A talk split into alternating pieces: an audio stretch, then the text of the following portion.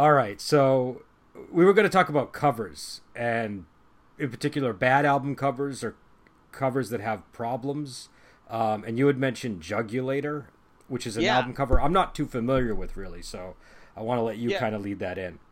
I don't own those two or- albums by Priest with Ripper Owens, by the way. Okay, Um, it's just not Priest to me, and that's, you know, that's how I am with Blaze Bayley. So I, I get it. I understand. yeah.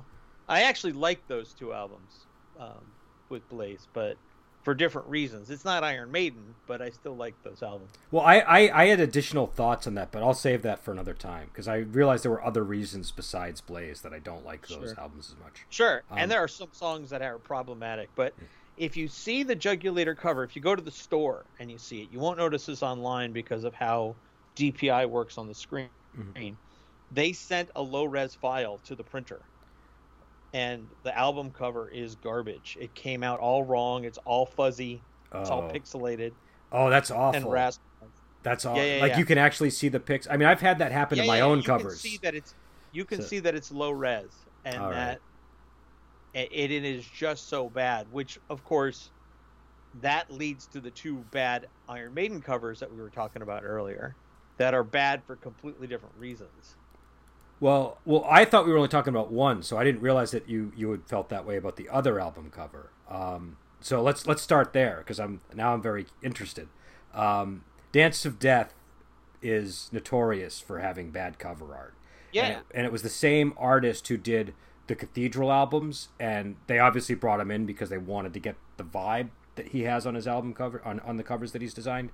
Uh, but my understanding, and again, the last time I really read about this was back in the late 2000s on the internet. But the story I remember encountering was he had sent them like a prototype image, and I don't know if it was that he backed out and they still wanted to use the cover, or if they just okayed it with just the prototype and didn't want any more done to it. And and and then he said, "No, don't put my name on it because it looks terrible." It, I, I heard two different versions of the story.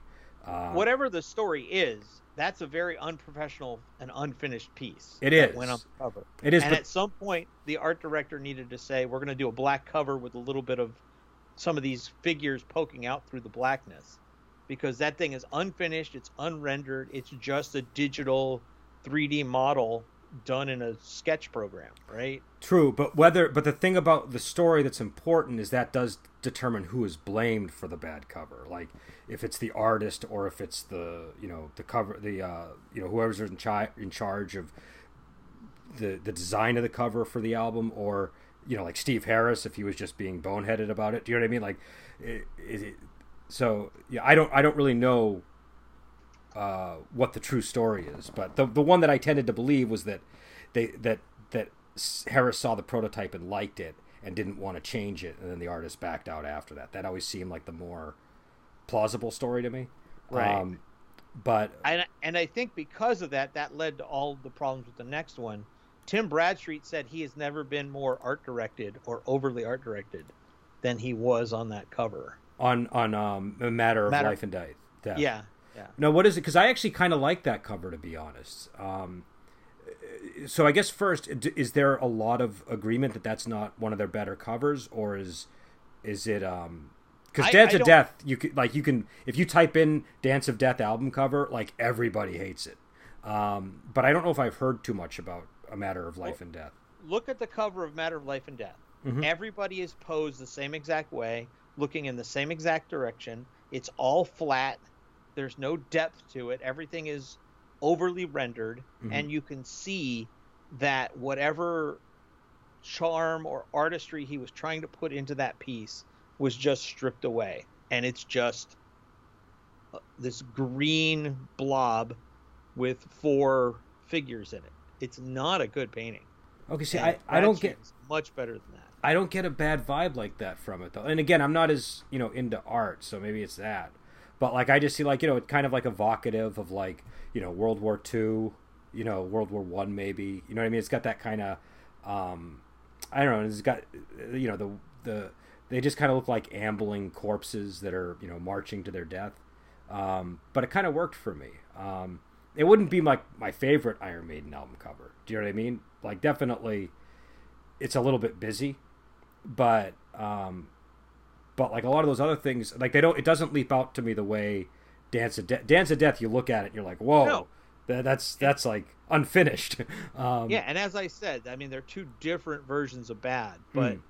there's there's no artistry at all to Matter of Life and Death. It's just functional. Well, well, oh, go ahead. Go ahead. It doesn't do what the original ones did, right? Yeah. When you look at Powerslave, that's evocative, Yeah. and you're looking all over the album for all these hidden meanings and whatnot. You know, Piece of Mind, the same thing. Number of the Beast, the same thing. These were album covers that what was his name, Derek something. I can't remember his doing- name, but yeah, he- they were amazing covers and they they really grabbed us. If you look at the black and white version, uh, it's a little bit better on Uh-huh. Matter of Life and Death, but it's still not good. You can see there's this constant tinkering with with the figures. There's no Okay. there's no depth of field going on. And Bradstreet loves doing modern stuff. He loves doing tanks. He got Mhm. his start in the gaming industry doing tanks uh-huh. and uh, he he worked on Twilight 2000 way back in the day, and then you see him work on Vampire, and his stuff in Vampire is so dramatic. There's Hmm. there's these amazing shapes to people's bodies and these curves that he'll put into paintings, and this is just a block with. If you just sat down and plotted out the composition of this cover, it's a block with six sticks on it. That's what it is. There, there's nothing going on here that you would say, "Oh wow, that's great. That's a great cover. I really, I have to have this on my wall." But see, well, so, so I, I do agree with you that it's different. Like it does stand out in terms of it doesn't fit in with a lot of other Iron Maiden covers. So I look at this and I know it's not like Power Right. Slaver. Like my favorite cover is probably Seventh Son of the Seventh Son. That Right. cover has the most. Like that's perfect to me. Um, and this one, for what the album was, though, it kind of reflects the content well. Do you know what I mean? Like, it seems like it's okay. It's it's it's a little more gritty, a little more serious, and it's just they're trying to evoke war, and it seems to do the job for me. Um, but I don't. I mean, and again, I don't. You know, depth of field and stuff like that. That doesn't pop out at me as a viewer. But I don't. That's not stuff I look for. So that might be, you know, You're not supposed to go looking for it. It's supposed to be there, and if it's doing its job right, you don't notice it. I'm an art director, so I look for these things. That's my job, Mhm. is to make sure that it's more than just functional, that it's evocative. okay. And there's nothing evocative. I'm not a fan of uh, Stranger in Strangeland, Uh-huh. only because everything on it is overly rendered, and so there's again, there's no push and pull. But uh, that's a that's a different problem for a different time. Matter of Life and Death is clearly one of those situations where somebody was art directed to death, and they were probably scared to death they were going to get another Dance of Dance of the Dead or Dance of Death. It was uh, Dance of Death. Dance of Death. Yeah. Um, By the way, an album I do not like either. So which which also we, we do disagree on that album because I, I I like that album and you don't. Um, it's not. It's definitely not. I don't think it's one of their more popular albums. Like I think it's generally considered like a, you know, like a decent Iron Maiden album. I don't think it really ever rises too high or too low. Um, I I really like the last song, the Journeyman that they have on there, the acoustic one. Mhm. And there's Yeah, a a number. good song. Yeah, and there's a number of other songs on there that I just have a similar Uh, reaction to. Passchendaele is a good song. Yeah. Um, I don't remember everything that's on that album, but there's a couple of okay songs on there. But it's it's generally not a great album. And I remember people talking and saying this is Maiden's best album ever. Well, well, there's you. always that when a There's new no album way that's comes out. true. There, when when a new album comes out, there's always over praise that an album gets because you know what I mean because people have been waiting. Um, I'm trying. I like "Face in the Sand." I think that's a really good song. Um, Mm-hmm. I like uh, "Dance of Death." I like you know the the lead-in songs are fine. I think they're good. Um, and but Journeyman's the one that really stands out to me. Like you said, Passchendaele. Uh, you know, and I think I think Age of Innocence isn't too bad either, but it's it's it's not it's not hits all the way through. Do you know what I mean? It's not Powerslave. Um, it's not um, you know Number of the Beast or something like that. But it's but it's it's got some. It's the ones that are good are really really good. Is how I- Brave how New describe it. World gave me the impression that they were back and they were making amazing work again. and to follow up with Dance of Death was a really big disappointment. And then, of Yeah. course, Matter of Life and Death came out, and there's not a bad song on that Yeah. album. Well, there's this, there's a reason for some of that too because uh, Dance of Death was made in like a matter of months. I think they had very little time, so no, the songwriting was rushed, but also so was the recording, and so it it's kind of why I think it is the album it is, and I think it's it's not as good as Brave New World or Matter of Life and Death because those are very good albums, and like you said, they're kind of solid the whole way through.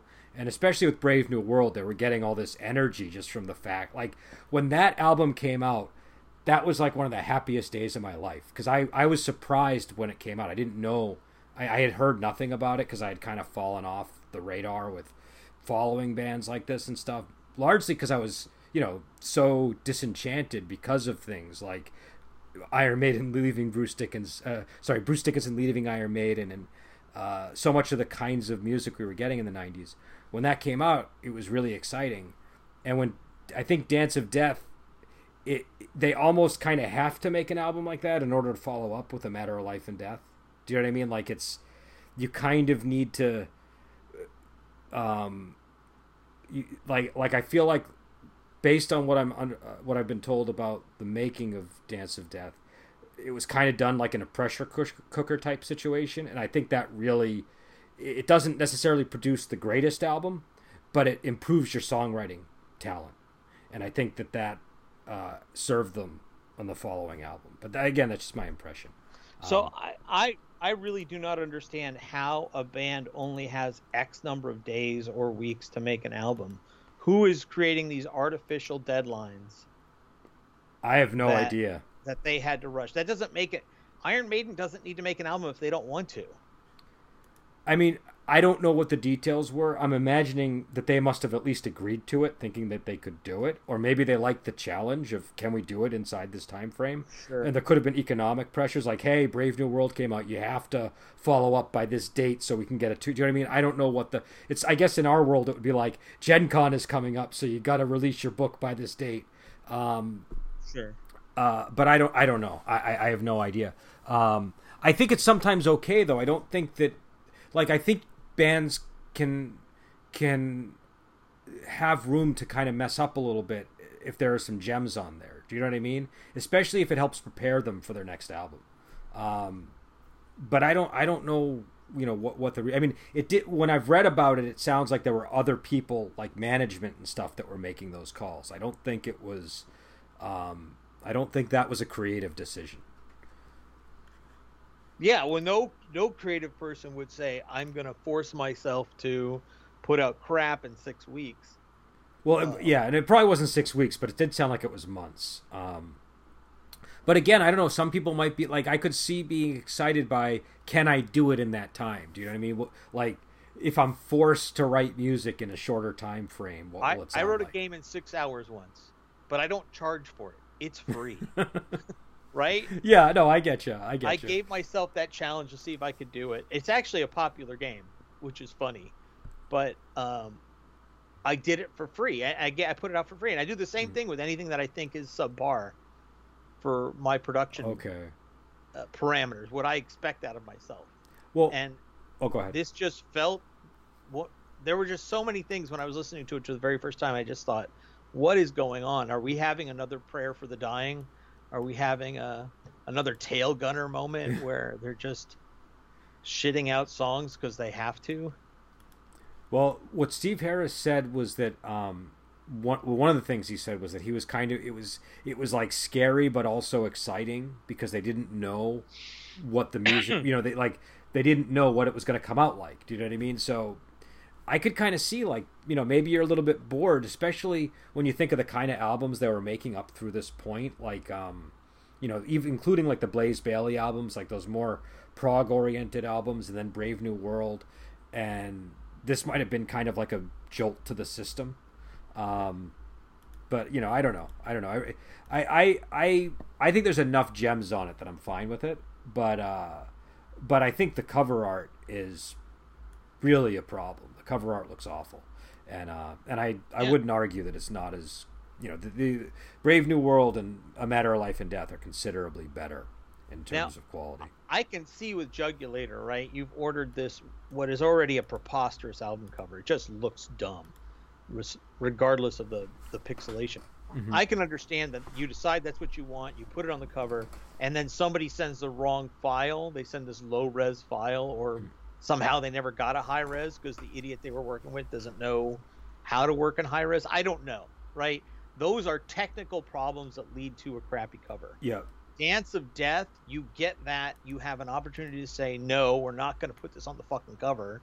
We're going to do something else. We'll make this a, a concept album with all black or all Yeah. white or whatever. Maybe we'll have a face poking through something we can. They could have grabbed some shitty stock art somewhere, right? yeah, and and done it on a black background with just a little bit peeking through, and you would have said, "Oh, okay, well, this is an interesting move." But you would have never said the shit that gets said over that cover that they finally put on there, and that's just poor decision making. I it's unforgivable. The the only thing I can think of is that for some reason when they okayed it, they must have wanted to have that computer generated look, but you know, I, I don't I don't understand how you know, especially if the artist is telling you it's not done. Do you know what I mean? Yeah. Like that's Yeah. the part that really is like you should probably listen to the artist if they're saying that. But again, we don't know what happened. It's it's like a lot of these things like there are these stories that we hear and we don't know how true they are. For all we know, it's a different. It was a different series of events. Um, but uh, but yeah, the, I guess uh, something else that I know you said you wanted to talk about was pyromania. Um, I don't want to talk about Well- it. I feel obligated to talk about it. Let's be very clear. So, one of the things I think maybe I think you know this, but maybe we should make people clear of. I listen to a lot of shit just to just to see what's out there and also to have something to talk about on the show. Mhm. And I was up late last not last night, but a few nights ago, and I was listening to something. I think it was that band you sent me, Black Hills. Yeah, yeah, I remember saying. And that. because it's a full album, YouTube's suggested a bunch of different albums that I might want to listen to. Something from Scorpions, something from Whitesnake. Uh, I, some reason they thought I wanted to listen to glam metal. And Def Leppard Pyromania was on there. And I realized I've never heard the entire album from beginning to end. I didn't own it, and I only knew the four songs that were made into videos. okay, Um, and so I listened to it from beginning to end, and it was it was quite an experience. And I want to people to understand, I do this for people that listen to the podcast. Okay. I put myself through that so that I could talk about how bad it was. Did Well- you listen to it? I I have not listened to the album in a while, but I had that album when I was younger. I I think I told you the story. I I think I traded cigarettes for that album on Yeah. the bus, and Yeah. uh, and and it was a really stupid decision because I remember. First of all, obviously, if the kid was willing to make that trade, he must have been willing to for a reason. And and then when I got the album, because I had heard Pyromania was this great album, um, and I didn't really know much about Def Leppard at the time. It just just none of the songs really landed with me. That was really what it was. The the overall Def Leppard song is not sound is not a sound that I really gravitate towards in general. Es- Sure. especially when they're being kind of like I don't know peak Def Leppard. Do you know what I mean? Like it just it, it just it just doesn't work for me. It doesn't it doesn't move me emotionally. I, I understand why some people like it, but Pyromania is one of those albums where I, I it just didn't make a big impression. I listened to it like twice, and then I st- I don't I never listened to it again after that. Um, So And- Robert Lange is the producer. I just had to go look it up, um, and I watched the behind the music about it, which is fascinating. That the stories that came out of the making of that album are better than the album. Um, Phil Collen, I guess, is the guitar player that joined, and they got rid of somebody. I, I don't know. Anyway, there's a lot of stories behind it. The the making of the uh, the behind the music is on YouTube somewhere. You people should listen to it and watch it. It's fantastic. But the album's bad. The there, I, I think there's 10, 11 songs on there. Every single one is predictable. Every single one, Joe's voice sounds exactly the same. There's there's no contrast. The the songs, even when a song is good, they find a way to ruin it. So that you know you get a oh oh that's a really nice little piece that they Mm. did in there, and then immediately they just go into the pop sound and I it's, it's, very difficult for me to be objective about it. But mm-hmm. even from an objective perspective, there's nothing groundbreaking yeah. here. And and I don't object to the pop sound itself, but that's probably the, that's probably the reason why the album is so popular and and and, and has its reputation. But the, just the particular pop sound that they get is, I guess, what I'm not like the um. I think the, I'm looking at the track listing now, and the only song that I really kind of like from that album is "Rock of Ages." I, I don't even think like "Photograph" is a song that I'd really want to hear right now. Do you know what I mean? Um, you know, they have some songs in the later '80s that I kind of like too, but again, it's for similar reasons to why I would like Rock of Ages. Do you know I mean? It's not they're not songs that I would put on a on a top ten list for sure, and um, and they're kind of guilty pleasures. Um, but there uh, was a there was a part of straight stage fright, a song called Stage Fright. It's the third one on there. Um, that was actually kind of interesting. There was a little piece in there that I kind of liked, but if I never hear anything from this album again, I won't lose sleep. Okay, I'll have to. I, I don't remember Stage Fright too well, so I'll have to check that out after the podcast. Yeah, it's one of those kind of B sides that you, you, the band probably thinks is a throwaway, mm-hmm. but if you have any kind of ear for music, you can say, oh, they actually made some interesting choices in there. So of course the producer didn't like it, or of course the band didn't like it. Interesting doesn't sell. We have to make this thing as Disney as we can. And uh, well, and and I think um, you know what they were going for. Like I I I don't know. I, will have to hear the song before I comment because I really don't. I don't want to speak without uh, without knowing exactly what you're referring to. Yeah. Um, but uh, oh, I want. I did. You, you, would you would texted me about this Orgasmatron.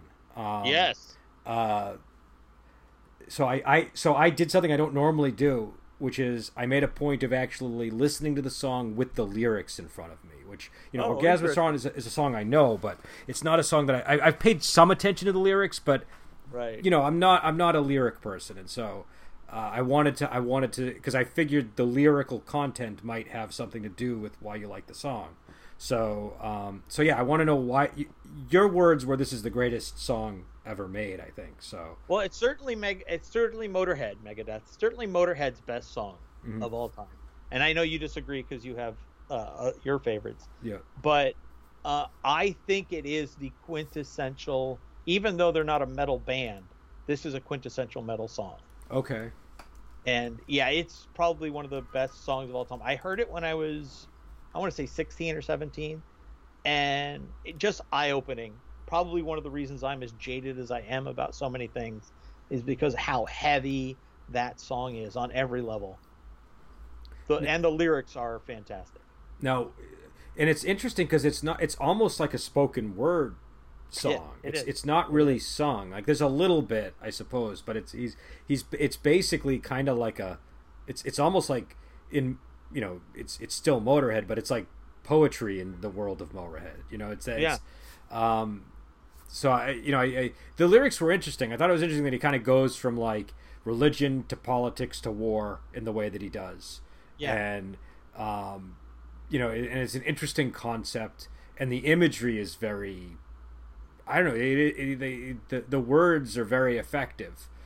Yeah, and he he's done a lot of material, right? If you look mm. at the the amount of stuff that Motorhead has put out, and a lot of times he's just recreating the same songs again with a different thing. I think Brotherhood of Man is this song, but about bikers, right? Okay. They're very similar songs. Um, but I I don't think he's ever written smarter than he's written on this song. The Ace of Spades is fun, mm-hmm. but it's just about taking chances. Mm-hmm. That's all it is. Um, but this song is about why peasants remain peasants. This mm-hmm. song is about why all of us are crushed under somebody else's boot for all of eternity. And it it's unflinching. It's it's a genius piece of work in my opinion, and it does not get enough credit because so many people like Overkill and mm-hmm. uh, what's the one about the snake? I, I'm I'm forgetting album uh, song titles at the moment. I don't know why, but something about the snake taking hold of the snake or something. Anyway, he's got so many. Uh, what, what's the word I'm looking for? Perennial songs that people like that are a lot more ACD ish mm-hmm. ACDC ish, um, and less intelligent on the scale that this song is. The uh, well, when I think of a Motorhead song, I, I don't. I mean, not that I think that he's stupid. I don't think he's stupid, but I think No, more. I think more witty than intelligent type lyric. Do you know what I mean? Like more Right. humorous and witty and that kind of thing. Right. This song kind of seems like he's being serious for a moment, kind of like he was in like 1916. You know, it's kind of like oh, he's being a bit more serious than normal. Um, and I, I think that uh, it also kind of explains Lemmy a little bit to me. Do you know what I mean? Like I'm not I'm not like a massive Motorhead fan, but I do respect them and I like a lot of their music. And you know, but Lemmy has this personality that everybody knows, and he's kind of the, you know, Yeah. he's kind of I don't know he he doesn't abide by normal social rules, right? And he, uh, you know, all these things. And this kind of is an interesting explanation, perhaps, for why. Do you know what I mean? Like why he doesn't need to play by the world's rules. Um, so I, you know, and and it's just very, it's very well written, very, and it, uh, I, I don't know, I, I especially when, uh, you know, I suppose if you hear the name Orgasmatron, you don't think that that's what you're about to be in for, Right. right? Right. Because the, title's stupid. Yeah, it's I'm not going to defend the title of the song at all. It's I mean, you think it's going to be about like a dildo or like some, so, or or maybe Barbarella? Do you know what I mean? Like, Right. You know, you something along those lines, or or what the the sleeper movie, that Woody Allen movie that had the same machine in it. Um, but uh, it's it's actually pretty insightful. So, uh, I'm I'm on a website right now that calls it their heaviest song Mhm. of all time. They put it number four on the top twenty Motorhead songs. Um, uh, it, Lemmy often insisted that Motorhead were not a heavy metal band, and it's a fair point. But Orgasmatron is a vicious, brooding, brooding heavy metal song, whichever way you slice it. and it's And actually a very pretty much what I simple. The riff What's is that? the riff is really simple too, but Yeah, it yeah. works. Um, so it's almost like I mean, it's it it, it it's really focused. This song. Um, I think songs like this, and, I, and I've said this before when we talk about Behemoth and other really, really heavy bands.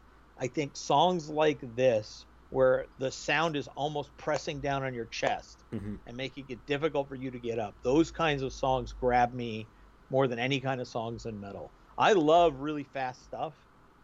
Uh, I I won't I won't uh, lie about that, but this I will always want to listen to this before I listen to say Hangar 18 by Megadeth. Well, and heavy really does require a certain amount of slowness, you know. Yeah. So, um, which I think is, I think that's something that metal oft, like you need fast metal for sure, but I think metal often forgets that the heaviness kind of comes from the slowness, and if you bring it back down to that slow, you know, and and Motorhead's a band that's kind of, you know, more associated with up tempo uh, speeds, but uh, but here I they think really, one of the reasons brutal metal doesn't work because brutal metal requires speed and heavy at the same Mhm. time, and there's no place for your brain to rest. So you're just getting punched for nothing. Well, and that's why you know when I do listen to bands like that, I tend to prefer the bands. Again, you know, I know this isn't your cup of tea, but like that Bolt Thrower song I'm always sharing is an example of one where you know you have that really slow, sort of heavy sound, and then it's followed up with something faster. Um, I was listening to Bolt Thrower the other day, Mhm. and that the song I heard, uh, Crusade, Fourth Crusade. oh, that's a good is- album. That's a good It is album. so good until he starts singing. right? that band is so effing talented, and then he gets involved, and but I've again, that's so because you don't like the Cookie Monster vocals, right? So right. like, but I mean, he's not even very good at Hmm. Cookie Monster vocals. So let's let's call a spade a spade here, and at least admit that there are times when Cookie Monster can work, and this mm-hmm. isn't it. I mean, I don't. I mean, I I don't know that they're bad. Like I tend to prefer when it comes to like death metal vocals, I prefer a little bit higher tone because it it rides Right. over the sound better. Right. But for what they're doing, his sound kind of works for me because they're trying to give this like it almost sounds like an exhaust pipe type of Cookie Monster vocal. Do you know what I mean? It's meant to be this big lumbering thing, the sound, and so I think that I get why they do what they do. But but I just think oh, it's I oh, think it succeeds better without him. I think the band is a better band without his voice. What what kind of vocals would you like to hear over that music? Well, I'm I love Death, right? We talk about Death a lot on the show. Mm-hmm. Yeah. Death is a fantastic, and Flesh and the power that it holds is the one of the greatest songs of all time. It should be on a top 20 list. Mm-hmm. And when you hear when you look at him and you hear his regular voice and his crowd banter by the way is awful. Mm-hmm. He does not know how to talk to the audience. And then all of a sudden, first of all, he's pulling off 700 riffs per second and he's doing that voice. It it is works together so well, so insanely well, and I don't know why. Yeah, that, right? well, that's that's my that's go-to vocal. Means. That's my favorite. That? That's my favorite death metal vocals. You know, that's yeah. Like, especially on their first album. You know, when you first hear that die, die, you know, that just that's that really works beautifully. I but, think uh, that's what makes Megadeth work over well, for so many reasons over Metallica. Mm-hmm. But that's one of the reasons that Megadeth works over Metallica is Dave Mustaine's voice is cynical. Yeah. Right? Yeah. It's not it's not arrogant or ennui or whatever you want to call James Hetfield's voice. Eventually it's, it's almost a little bit whiny, but it works for him because he, he, he has. Yeah. I like to compare him to Starscream a little bit, but it's yeah. like Starscream in a way that you expect like an angry young man to be, and it it works. I, I get what you're saying but there. I you understood Starscream's problems too, right? Yeah. So his yeah. voice becomes sympathetic because you realize he's working for an idiot. Yep. Yep. Right. So you become sympathetic to what Starscream's going through, and I think the same thing is true of Dave Mustaine. You can hear the the derision in his voice, the mm-hmm. the the point at which he's gotten to where he's just so cynical about everything. This is the voice I'm going to use to sing. Yeah, and he's also not holding back his emotions. Like uh, like a yeah. lot of vocals, what you're getting are these are the two emotions I'm going to let you see. Do you know what I mean? Because this yeah. is the image I want. And with with Mustaine, you get a lot more vulnerability in there. Yeah, yeah. Um, but uh, well, oh, we we also uh, we wanted to discuss mosh pits for a little bit. Um, I actually I want to talk about vocalists for just a little bit. Oh, sure, sure, sure. I listened to a band called Frozen Crown, and they're your typical power metal band. They came on after Archers, Unleash the Archers, the other day um, on YouTube. They've got one good song, and the rest are just all the same. It's the same with all the same power metal. And I realized something about power metal uh, when you when you said what you just said about emotion, is that power metal draws upon emotion, but it's always the same emotion. It's always that yeah, same it's triumphant. operatic. It's triumphant. It's always yeah. triumphant. Yeah, exactly and that gets tiresome. I get sick of a band that I can't tell which song I'm listening to. Yeah. And to be fair, like there's a band called Rhapsody. I think they changed their name to Rhapsody of something now, like Rhapsody of Fire or something. But they they I remember they had some albums that had a lot of variation on emotion. Like it was still operatic, but it wasn't all triumphant, you know. But I get I do think when you think power metal, the thing that leaps to mind is definitely that try you picture a person going like this with their fist yeah and and whatever they're singing is matching that you yeah. know that that um physical movement um i think that's what happens to a lot of metal subgenres it's not always bad but it it is limiting you know like you can, you know anthrax could never veer into pink floyd territory right do you know what i mean um I'm so glad you brought up Anthrax. Let's get back to that in just a second, but finish uh, your thought. No, so I'm just saying, like, I think, you know, like, I love thrash metal, but one of the downsides of thrash metal is they can't escape thrash metal. The same way that, you know, unlike Judas Priest, who can escape, you know, any style of metal they want to. Do you know what I mean? They could, yeah. they could, they could put out something that is, you know, more like a rock song or more like a folk song, and people would kind of accept it. Do you know what I mean? Like, yeah. Um, but if you're locked in one of these subgenres, you got to number one be worried about the fans, but you also probably have your own internal orthodoxy. Um, I was having a conversation with somebody the other day about the band Cathedral, and I liked their first album a lot. That came out, and I was I was like, wow, I've never heard this before. Then they had an album, I think it was called uh, Through the Ethereal Mirror or Beyond the Ethereal Mirror. It was their second album.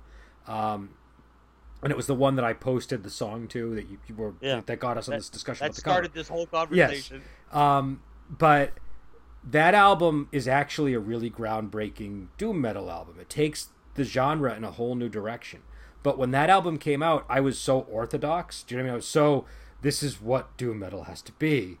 That as soon as I heard the funkiness, as soon as I heard the psychedelic stuff, even though there were traces of it in the first album, it was d- dampened by the overall sound.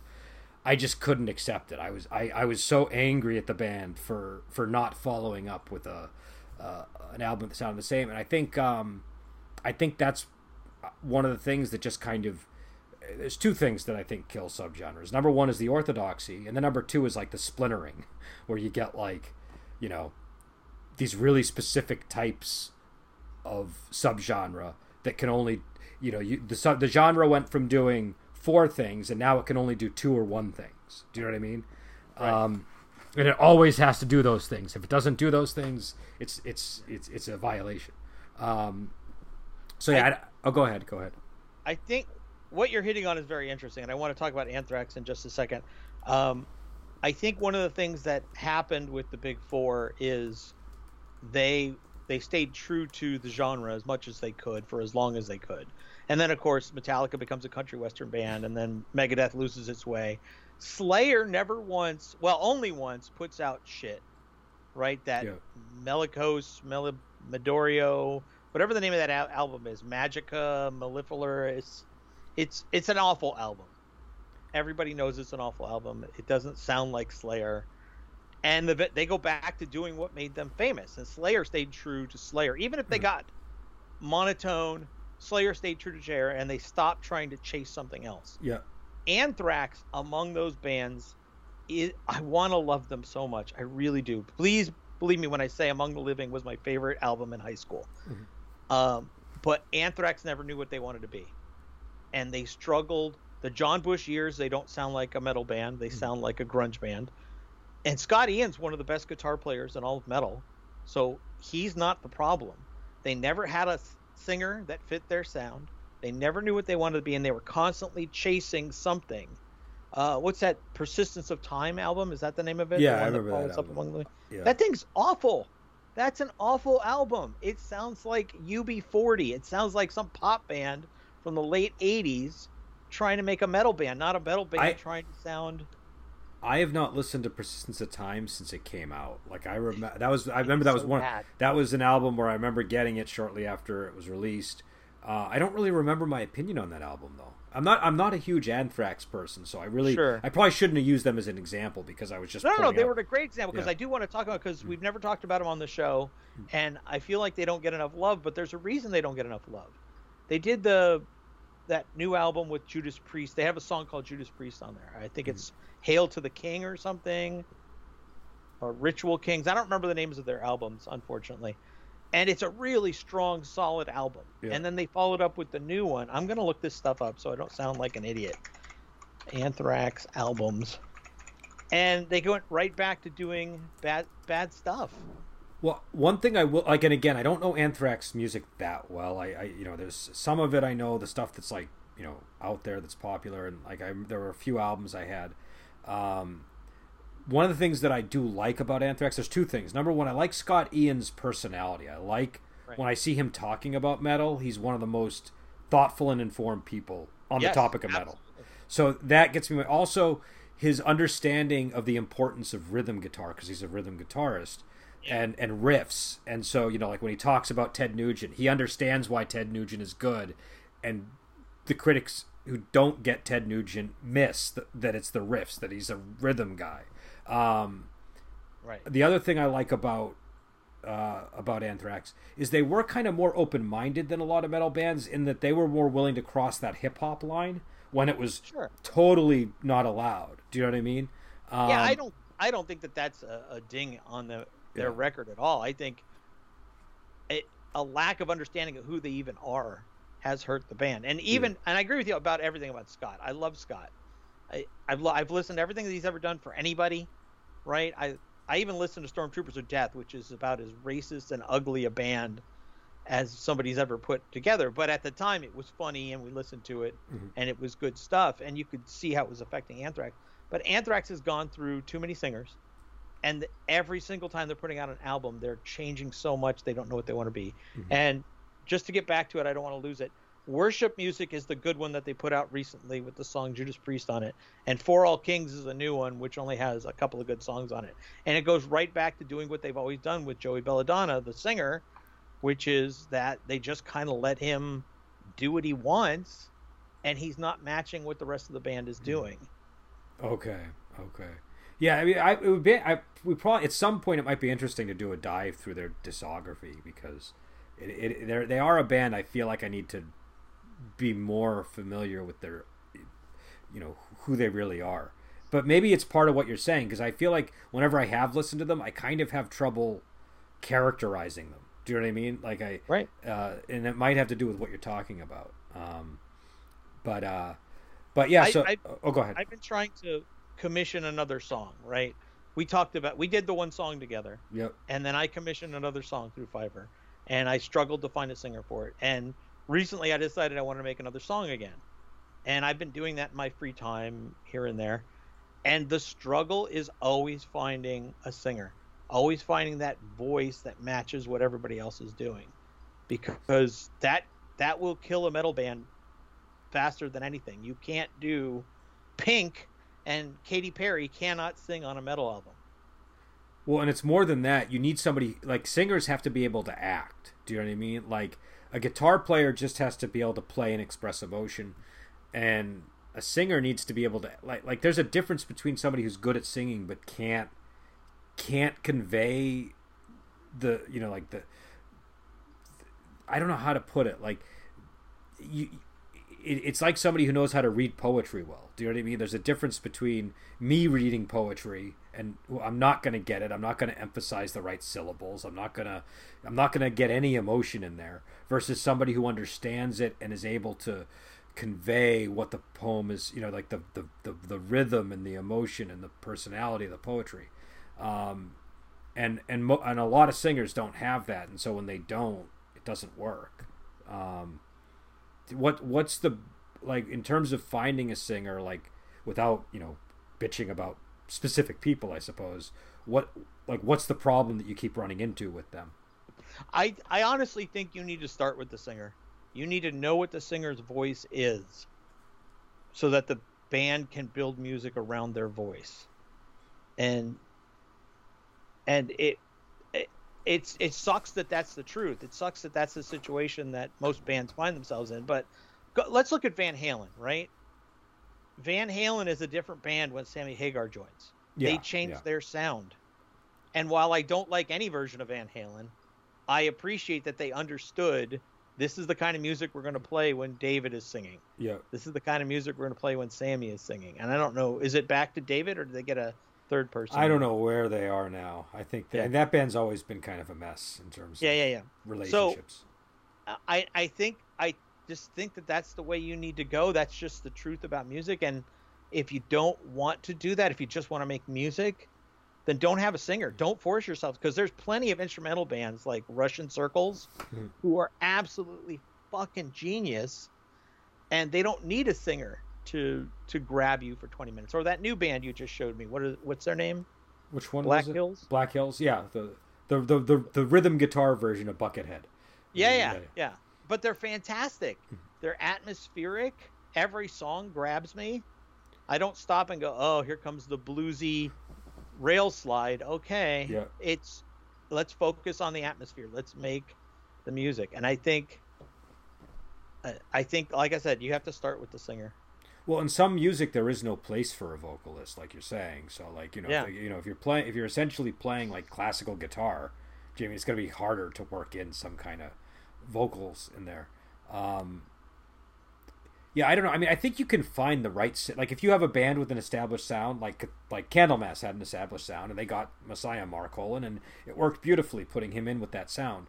Um, you can pair it that way too, but I think you do the singer is going to the, the problem that I think a lot of bands have that they maybe it's a lack of musical training or maybe it's just a lack of consideration for the singer's limits. You have to be able to write within the singer's range, and a lot of bands don't do that. Do you know what I mean? A lot of bands you can hear the vocalist struggling to to stay in key because they're not writing within the singer's range. You know, that's you know, again, I'm not as familiar with this era of Iron Maiden's music, but that's something that people always say about the Blaze Bayley era is that they really weren't writing to his vocal range, and it kind of made it harder for him. Right. Um, I was just thinking the same thing. I was thinking that we're going to end up back to Blaze Yeah. talking about Iron Maiden because the, that's a perfect example of the band not adapting. Yeah, so you know, I mean, so I won't I won't hang on the point too long then for that reason, but but I do think you know the, you know the, you have to consider. I don't know if it's I don't know if it's that you necessarily have to have the vocalist first, but you have to know what the vocalist is, right? And then understand right. that the music has is going to have to adapt to that person's range, their singing style, and all these things. Sure. Um, and and also the the guitar tone has to like if the guitar tone is overwhelming the vocals. When I when I when I yeah. I, I when I first got in uh, death metal band in high school, you couldn't hear the vocalist because me and the drummer wanted to be super loud. Do you know what I mean? And the vocalist yeah. is his he was a bass. He couldn't he right. couldn't project right. over that sound. We had to go to a higher register if we wanted to utilize his voice. Um, so I think I think that's uh you know I think that's I took people... a couple of I took a couple of singing lessons. That's exactly what she said to me. And She said you have a weird range that you sing in, and if you get in a band, the band is going to have to to work around that. Yeah, what was your? Do you know what your range was? Uh, my range is bass, but okay. it's uh, it's just at the higher end of bass. Um, it's really narrow. I do not have a wide octave that I can sing in Okay. And I don't really have that great of a voice, but I know that I can match tone mm-hmm. at times. But for me, it was just my range is so small and so limited in this bass range that I sing in that she said it's going to be difficult for a band to work with you. Yeah, I, I'm like a low bass, and I don't like it, it was never, especially in like a genre like metal. It was it, it's I, I think that that's really hard unless you can project it or something. It's it's it's difficult. So, um, you know, the, the, I I think uh, uh, you know again you know you have to consider the you know the parameters of the vocalist, but um, but yeah. So I don't know. Do we want to move on to the next topic or do we? Uh, how much have we already talked about? Do we have enough for an episode? I, I think. Well, I think we do, but I think we might want to keep pressing and see how much we can. Uh, sure. You know, well, uh, you and I can talk forever people should know that we talk for another two hours when we're done recording. Yeah, it's, I ramble a lot, is what it boils down to. I think. Um, I didn't say that. I'm glad you said it, but I. Didn't. Well, I know it's true. I know it's true about me. Um, so mosh pits. We were going to discuss that.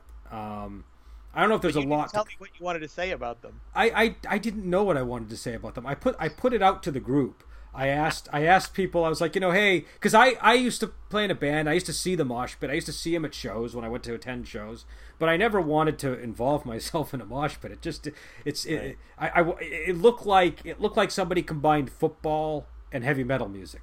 And I I I didn't I didn't like the idea of you know I'm five seven at the time I was probably like 125 pounds it didn't seem like a good a good idea to just step into a, a mosh pit. Um, I, I I've been in about six or seven mosh pits. Um, I jammed my thumb up really good in the last one that I was in. Uh, and so I, I stopped doing them. And they got more violent, right? I did them in the 80s and 90s. Well, and I okay. wouldn't do one today. What I want to know, number one, I want to know what the attraction is. But before we even address that, I want to know what are the rules of the mosh? Like, I, I don't understand. Are you only allowed to just charge at people and smash into them? Are you well? Like, I can't tell you what the modern rules of the mosh pit are, but you weren't supposed to run and charge at people. You were just supposed to run into in a circle, and then people would push you on the edges back into the circle, right? Okay. So you were just moving however you wanted to move. And I've been in punk mosh pits and metal mosh pits, and they're a little different. Okay. Uh, but I think the rules have changed drastically. Now it's just about trying to hurt people. Well, now even, it's trying to. When I was, I mean, this was back in '94. The mosh pits I saw, people were like running at each other like linebackers. Do you know what I yeah, mean? Yeah, yeah, yeah. And I didn't. Un- I was like, "What? Well, what are the rules? Are you allowed to punch? Or you allowed, like? I didn't understand it. Um, you know, and and they were really into it and they loved it. And I, you know, people were like, they looked kind of hurt afterwards, and I, I, I didn't understand the the attraction. Um, I was at Ozzfest too, and there were two stages. The big stage was for all the the crocodile, alligator, reptile metal, right? The the old school metal, and the other stage was for the new metal, Slipknot, mm-hmm. and all the bands that you know I can't stand. That one was way off in the dirt somewhere, and it was It was violent as all get out. And when they finally shut down that stage, this wall of kids was walking up the hill to get to the other area, just covered in dirt, covered mm. in dirt and sweat. And I thought, it's two o'clock in the afternoon. We're in the middle of the high desert, Mojave area, Mojave Desert area, just scorching heat, middle of summer. There's no way you're comfortable. What were you thinking? How important was it for you to get out there and mosh to to Slipknot because they were the final act on the second stage? How important was that for you? Look how you got to spend the rest of the day at this stage now like that because there's no water here. There's no water fountains at the out in Devore. Do they have California. water bottles so people could? Yeah, you could go buy water uh-huh. bottles, but how many would it take to clean you off when yeah. you're covered in caked on clay mud? Yeah, that would be pretty tough. yeah. So I don't I don't know what the appeal was, right? I don't know what the appeal is now to do that. I know what the appeal was for me when I was 19, but I can't speak to why people would do what they're doing now because it looks so violent now. What gets to me is I see like it's the size differences. You see like a 200 pound, 5'10 kid and like a 130 pound, 5 foot 5 kid. You see some tall, lanky kid that's got like, he's all bone. And they're right. they're in there together, and it's just like that does not look like a good combination to me. That looks like a recipe for somebody breaking a limb or you know getting knocked the fuck out. Like it just doesn't seem like it would be uh, Right. Uh, but I don't know. You know, people seem to enjoy it. So I'm, I'm, just, I'm not against moshing. I just don't. I never, even when I was playing music and people were moshing to what I was playing, I didn't understand why they were doing it.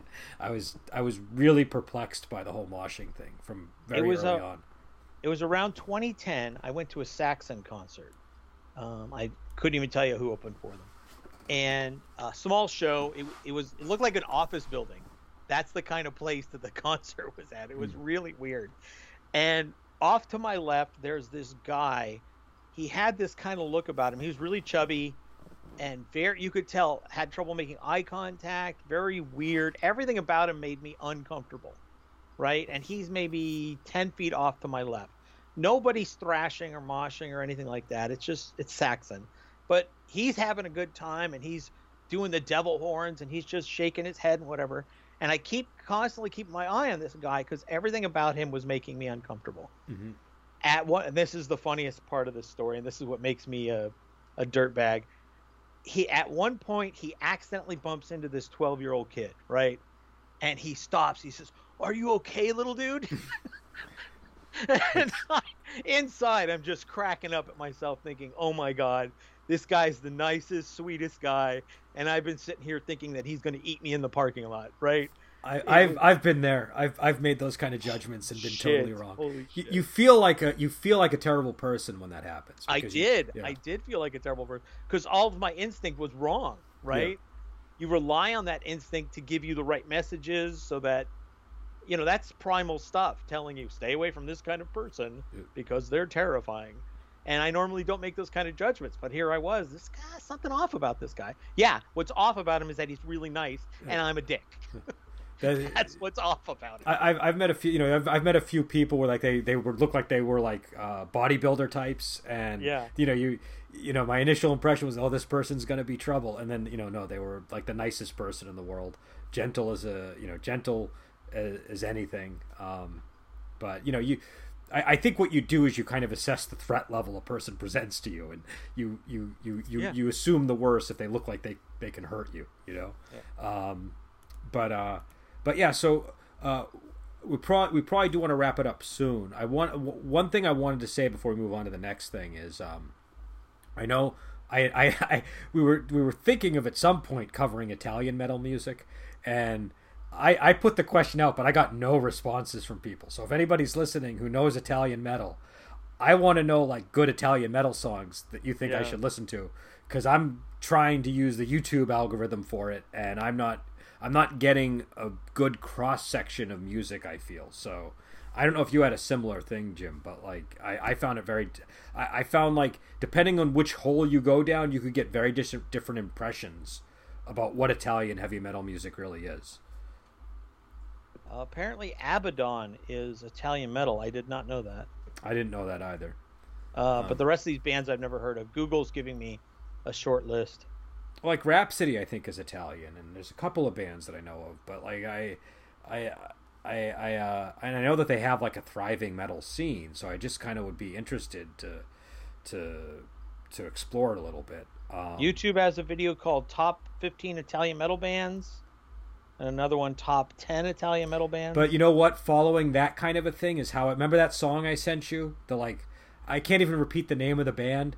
Um, you know, I, I forget. I forget what it was, but it had like it was a. It was the Axel F cover. The the. Um, oh, that thing was so yeah, bad. Yeah. Uh, Oh. That's how I found that. Do you know what I mean? Um, I think it was called. What, what was it? Oh, well, I can't remember the name of the band, but they, they I did a. What, what I was? can find it. Okay. Go ahead. I, well, I want to say the band name so people know what we're talking about, but like, um, So they can avoid it. well, maybe some people will be drawn to it. That kind of name will attract certain people. Um, but but they covered the Be- Beverly Hills Cop theme, which But they didn't. Corpse fucking. corpse fucking. Thank you. So, um, but the thing about it was that was kind of cool. When I first started, I was like, oh, they're doing Axel F. This might be interesting. And so they do Axel F, and he does like the Cookie Monster vocal over the melody of the Axel F line on on a keyboard, and then it just shifts to like, you know, plowing guitars and screaming vocals, and it has like no connection to the um to the to the song. Do you know I mean it was so it was like, well, that would have been interesting if if they did something with Axel F and tried to turn it into like a metal song. Do you know what I mean? But it was just like blah, and it, so it, it just lost me at that point. Um, and a name like Corpse Fucking kind of is like I don't mind bands that have uh uh you know like Cannibal Corpse. I always thought that was kind of a cool band name, but like Corpse Fucking is too on the nose. Do you know what I mean? It's just. It's just, it's like, it's Oh, not even was discreet. Necrophilia taken. Yeah. Was the Necro- necrophilia would have been better than corpse Right. fucking. Like you know, necrophilia at least there's some, you know, there's like you know, there's there's there's a movie called Necrophilia. Do you know what I mean? Like, the, but corpse fucking, it's just like uh, it's just like I'm only here to bother you. Do you know what I mean? I'm only here to. I'm just here to be Here obnoxious. to bother you. Yeah. Oh my god. But but the point Such a good line. But the point was that that that YouTube thing where you're like, oh, the best Italian metal. I, I don't know how reliable that is. That's why I want to get. I want to hear from people that are like Italian metal fans. You know, I feel like I want to like do this for like you know. I feel like I need to get to my roots and you know, you know, explore Italian metal. So, um, but And uh, Raps Fire is an Italian band. yeah, and they're and I I knew them as Rhapsody before, but I guess they've changed their name. Uh, Um, I don't. I wonder why they changed their name to Rhapsody of Fire. Was there like a style change or a lineup change that led to that? Do you think? Or like I, I think there was probably another band already named Rhapsody. okay, um, but yeah. So I guess we should get into music we're listening to. I know we wanted to kind of cover that. Um, Yeah. Uh, you know, you can go first if you want to. Um, Well, I- last night I found that band, The Gathering. I'd never heard of them before. Apparently, they're the predecessors to bands like Evanescence and um, all those female-led power metal bands. they were really good when they first came out. I remember them. I uh I used to get like those catalogs from like Earache and Roadrunner and all like all those different like metal uh labels and that's that's eventually how I just started finding music.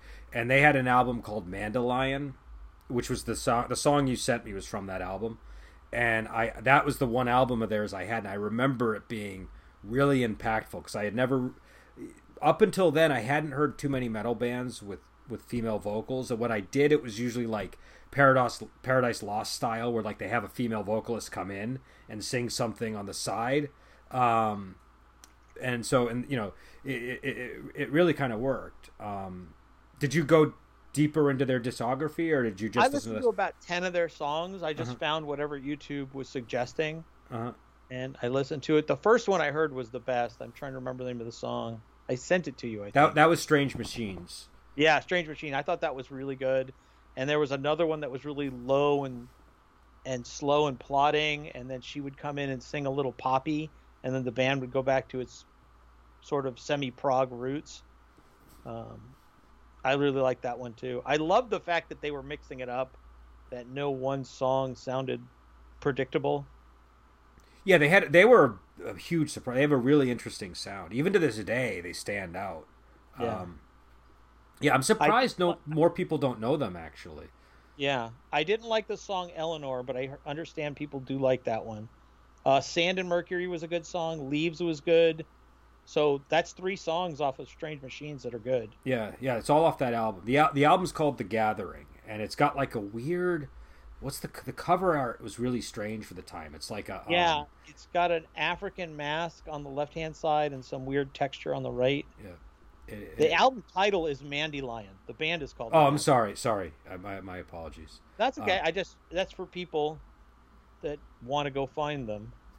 but um but yeah yeah so it's and it's funny i always whenever i think of this band that's one of the things that i always have trouble with i always have trouble finding them because all i remember is what the cover looked like and i remember Mandylion and the gathering and i can never remember what the band name was and all that so it's always very confusing to me because it was one of these things i remember finding them back in the day but you know i probably listened to them for a little while for like six months and then i you know would just think think about them from time to time and not really explore their their their full line of albums. Um, so what what else have you been listening to? Well, I'm still trying to conquer all of Buckethead's work. I think I'm about 50 or 60 songs down. Um, I found I used to have a favorite called uh, Cosmic Furnace, Uh huh. but I found a new favorite called Crumple, which is over 20, 30 minutes long. It's I don't know how long it is. It's ridiculous. I don't know how he maintains it. I don't know how he plays that song that long. I don't. I don't get it. Yeah, he, I mean I don't know how many It- writes so many songs. dude. Yeah. Like, Um, and I, there's a lot of songs he does that I can't stand. Right?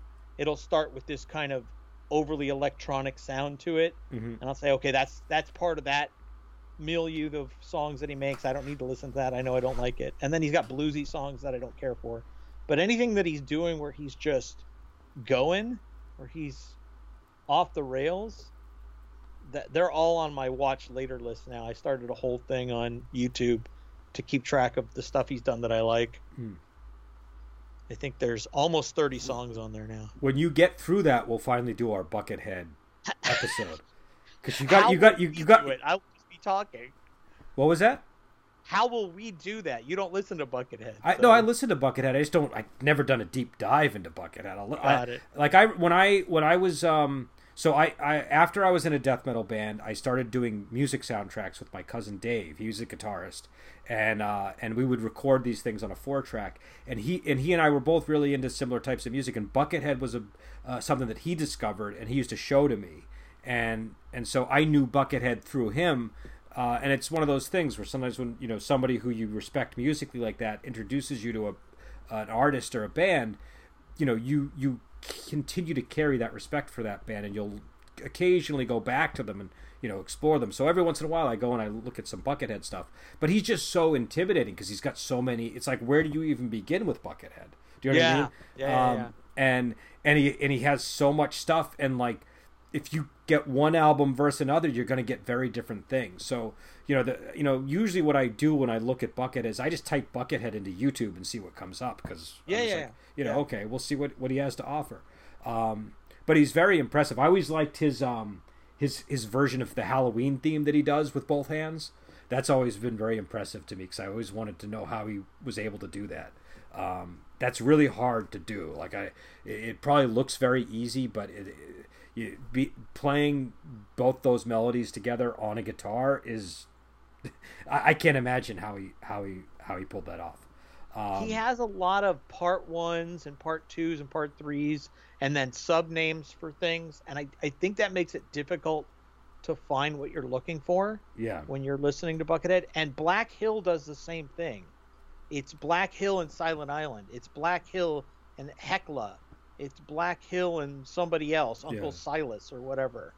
And i don't know as a casual listener of that band I have to do a deeper dive now to find out well what what exactly is this? Is he Hmm. performing with somebody else and he wants to give them equal credit, which I respect, but now I'm having I'm struggling to find more stuff from this person Yeah.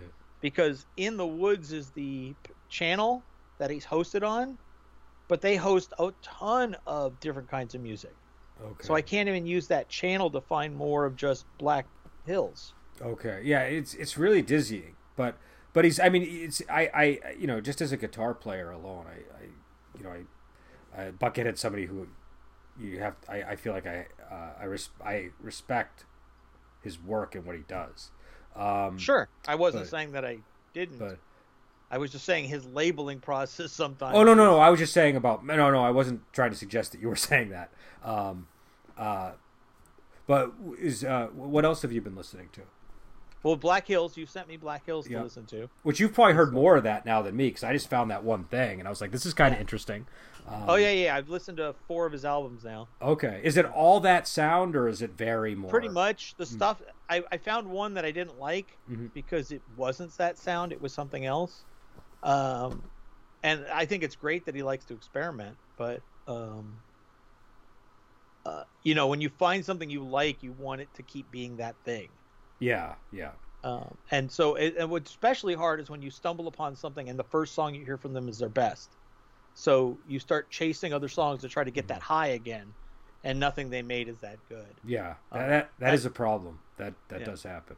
That happened to me with Pain of Salvation. The first song I ever heard was The Perfect Element Part One, Mhm. and I don't think they've ever topped that song. It's so freaking good. It's ten plus minutes long.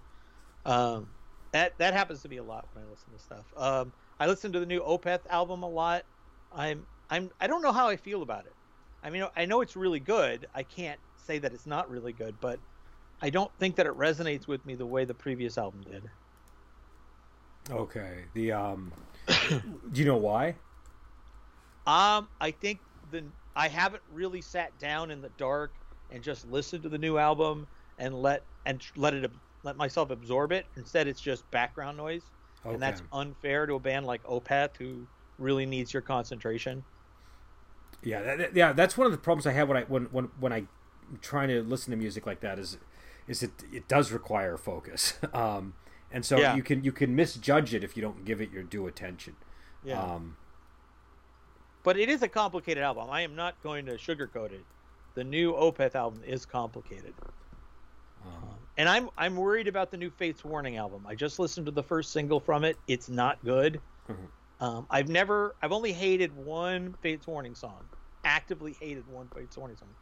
But in general, the last three albums they've done have been lighter than their previous work, and that just that's never the direction I want to see a band going. okay, okay. So That's that that makes me nervous too. Since we're talking about what we've been listening to, the entire album isn't out yet. They just put out the one single, um, but it it's it's not a good sign. okay. That's always exciting and there's some trepidation when a new album is Yeah. coming out. So The problem is is that every Fates Warning fan I know, right? We're all so fucking fervent about this band. We're such zealots Mhm. that we dare not say anything bad, even when it is bad. okay. I, Right? I yeah, I could respect that. I, I understand you don't want to get yeah. kicked out of the cathedral. Yeah. You you you you you voice your criticisms cautiously. Yeah, Yeah, yeah, yeah. exactly. I Um, once said about the previous album, I said, this is the first time they've released a song that I hated.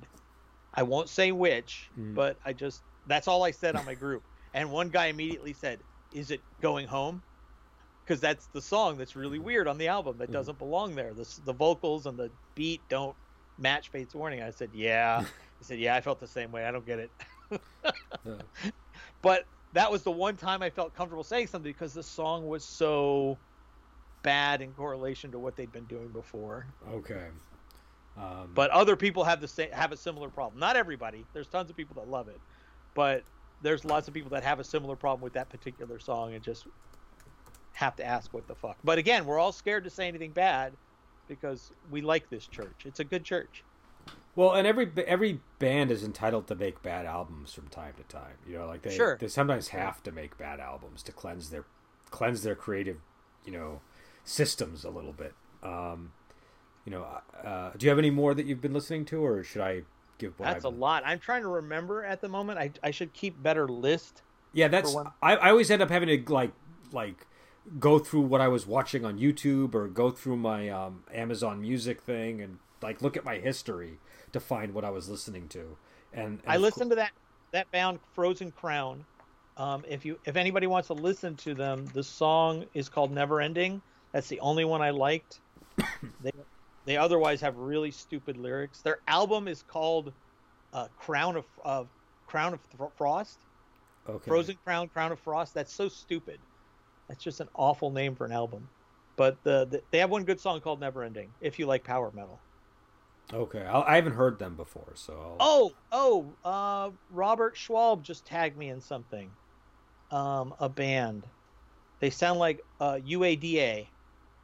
Uh, what the hell is their What's name? the name of the band? I'm trying to look it up. You're gonna have to talk for a little bit while I. Okay, look. so I'll, I'll talk. So I've been listening to first. I've been listening to a lot of non-metal. So I've been listening to a lot of Frank Sinatra and Henry Purcell harpsichord music. So I'll get that out of the way. But uh, you know, people can hear you, right? Yeah, I know. I, I, I'm not ashamed. Frank Sinatra is a great, great man, and uh, and Henry Purcell is a. I don't know. The, the the the funeral march of Queen Mary is, to me, one of the best songs ever written, and his harpsichord music I've always loved. Um, but uh, but but you were talking about proto metal on Facebook with me, and I always Yeah. I, I've always kind of liked Thin Lizzy, but I I you know, and I've done these sort of periodic mini deep dives into their their music, and I understand their importance in metal because of the twin guitar and all that stuff. But um, I, I've been really meaning to go and do a proper deep dive, and so I start. I kind of got my toes wet with that, and was listening to a, a bit of Thin Lizzy, and um, I, I, and and which I'm enjoying a lot. You know, the, and and also the, the the um, what's the name of the singer? Phil Phil Lynott is that his name? Yes. Yeah, he, yeah. he's a really compelling person. Like he has a an interesting personal history, and the way that he died is like whenever there's a tragic death. Like one of the reasons that I'm I'm so into Phil Ochs is because of the tragedy surrounding his death. And Phil Lynott has a really tragic death. One of the stories I heard about him was that his body was riddled with abscesses because of um. It sounds like he was doing heroin, and somehow he got infections in his body, and it ultimately led to sepsis and then heart failure. I don't know the whole story. I don't know if I'm getting it right. But when I read that he had had abscesses in his body, um, I've had abscesses and they're awful. But to have them inside your body to the extent that he must have, it just, it, I mean, I can't imagine a more horrifying death. Um, so that added weight to just all the music that I was hearing because he, he he really didn't have that long to make music. Do you know what I mean? Like you know they they, they were a '70s band, and then you know he died in the you know, like mid '80s. So you know that's that's not a long time. Um, so I'm enjoying that. Uh, Khemmis, the doom metal band, has an EP out called uh, Doomed Heavy Metal, which I've been listening to. It's not it's not like a new proper album. It's just kind of some music. I think mainly to kind of keep fans you know going. Um, but they have a cover of Rainbow in the Dark on there, which is kind of interesting. Um, and they definitely went the direction of fully bringing Rainbow uh, in the Dark into the Khemmis aesthetic rather than trying to uh, be Ronnie James Dio. Um, so it's an int- it's a much different sounding version of that song. And they also have a really cool song on the EP that's an older song they did called uh, "A Conversation with Death," and it's base it's basically a folk song, but they've they've turned it into a doom metal song, and it, it's got a really good sound. Um, That and- Khemmis song that you sent to me was really good.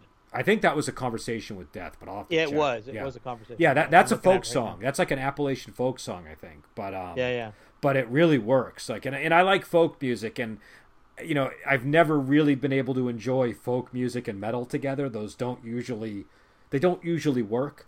Um, so it was interesting to see their take on that. Um, I, you know, I, a lot of my other stuff that I've been listening to is more more I don't know, not too exciting, not too different from what I normally listen to.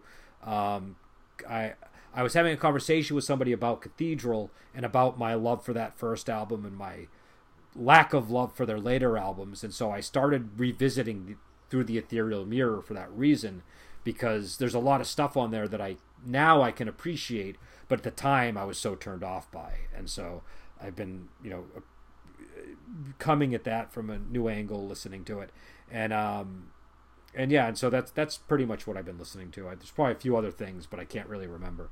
Um, did you find what you were looking for, by the way? On the... Yeah, I did, and I found a couple other things um, that I've been listening to. Uh, I've been listening to Rush a lot lately. I don't know why, but I've been digging through their old work. Uh, the band I was looking for that Schwab told me about is called Nug, N-U-G, Okay. and the song is called Beast. and it's seven and a half minutes, and it's it's pretty brutal, but Nug? it's good brutal. It's not just guys slapping tin cans together. Okay, uh, hold on. Let me write that name down. Nug Beast. Yeah. That the, the the the name Nug is not grabbing me, but if somebody's recommending Yeah. it, they must be doing so for a reason. So Yeah. I'll uh I'll He definitely. take tagged me in a post. I listened to them. There's some of the Cookie Monster was tough for me, but Mhm. overall the underlying music going on there is so good I didn't care. Okay. And that that's always highest praise, in my opinion. Um, do you listen to Alien Weaponry? No, no. Okay, they're another great. They're a uh, New Zealand Maori uh, metal band. They have Where are they? Are they a folk metal band, or is that No, just no, their no, background? Okay. No, because there's a lot of bands that like their, you know, their their their ethnic heritage becomes like the style of music they do. So there's like a lot of like folk metal bands that. It's So actually three white guys. It looks like, but they Okay. sing in Maori. Oh, okay, okay, all right. Um, wait, they sing in the in In the language the- of Maori, yeah. Okay, are, are is that their background or is that just the language they know? I don't know. They don't look Maori at all. But I've met, but people I've known from New Zealand sometimes don't look like that's their background, but it turns out to be so. Like I don't know Oh, much about maybe. New Zealand, but it might be Right. kind of like here, where like you know somebody doesn't necessarily look Native American, but they turn out to be. Do you know what I mean? Um, but I don't know. I, I don't know enough about New Zealand. Um, but all right, I got two on my list to check out. Nug, the song is Beast, and Alien Weaponry is the name of the band. Yeah, Alien Weaponry's the name of the band. Is there a particular album or song that's worth checking? Out? The song out? is Kai Tangata. How do you that's- spell that? Uh, K A I, one word. Uh-huh. Second word Tangata. T A N G A T A. Tangata. Ta- Kai Tangata. Okay, I got it. And it's Um, about this Maori king who goes to England and comes back with all these rifles and uh, changes the landscape of Maori fighting. Okay, okay. All right. I But it's a great song. It is absolutely fantastic. okay. I'll check them both out and I'll see what uh um you know what what what that uh you know what they sound like. Um and I guess the only other thing is uh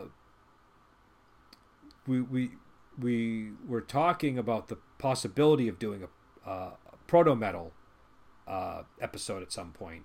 Right. and so um, I, I I probably should put that out there too to people that um, if, if if there's any proto metal that you want us to cover or you you think deserves to get you know uh, be part of the conversation, let us know because we'll you know I'll take the time to to listen to, to stuff. Um, We also want to do an episode about Queensryche. that's true. Um, which that's all you like. You you know that band, so I'll trust whatever you have to say about it. Um, Okay. Uh, I, I, I, you, you, you. Uh, I know. I, I, I ended up getting that album. The Warning was that the name of the album? Yeah.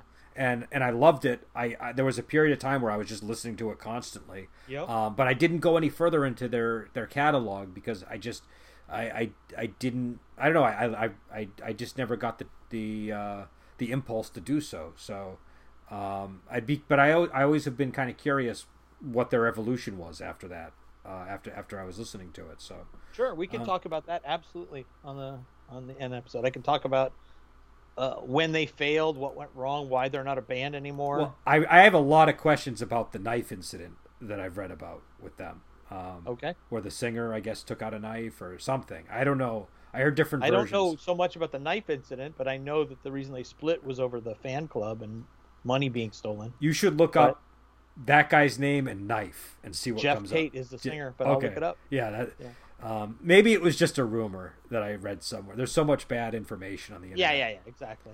Um, but yeah, so so I guess now we, we've covered everything. We've gone for an hour and twenty minutes, so we probably should end the episode nobody, here. Nobody is still listening. Yeah, I, I guarantee there's like people put this stuff on in the background and they're in and out, and I guarantee there are people that make it to the end.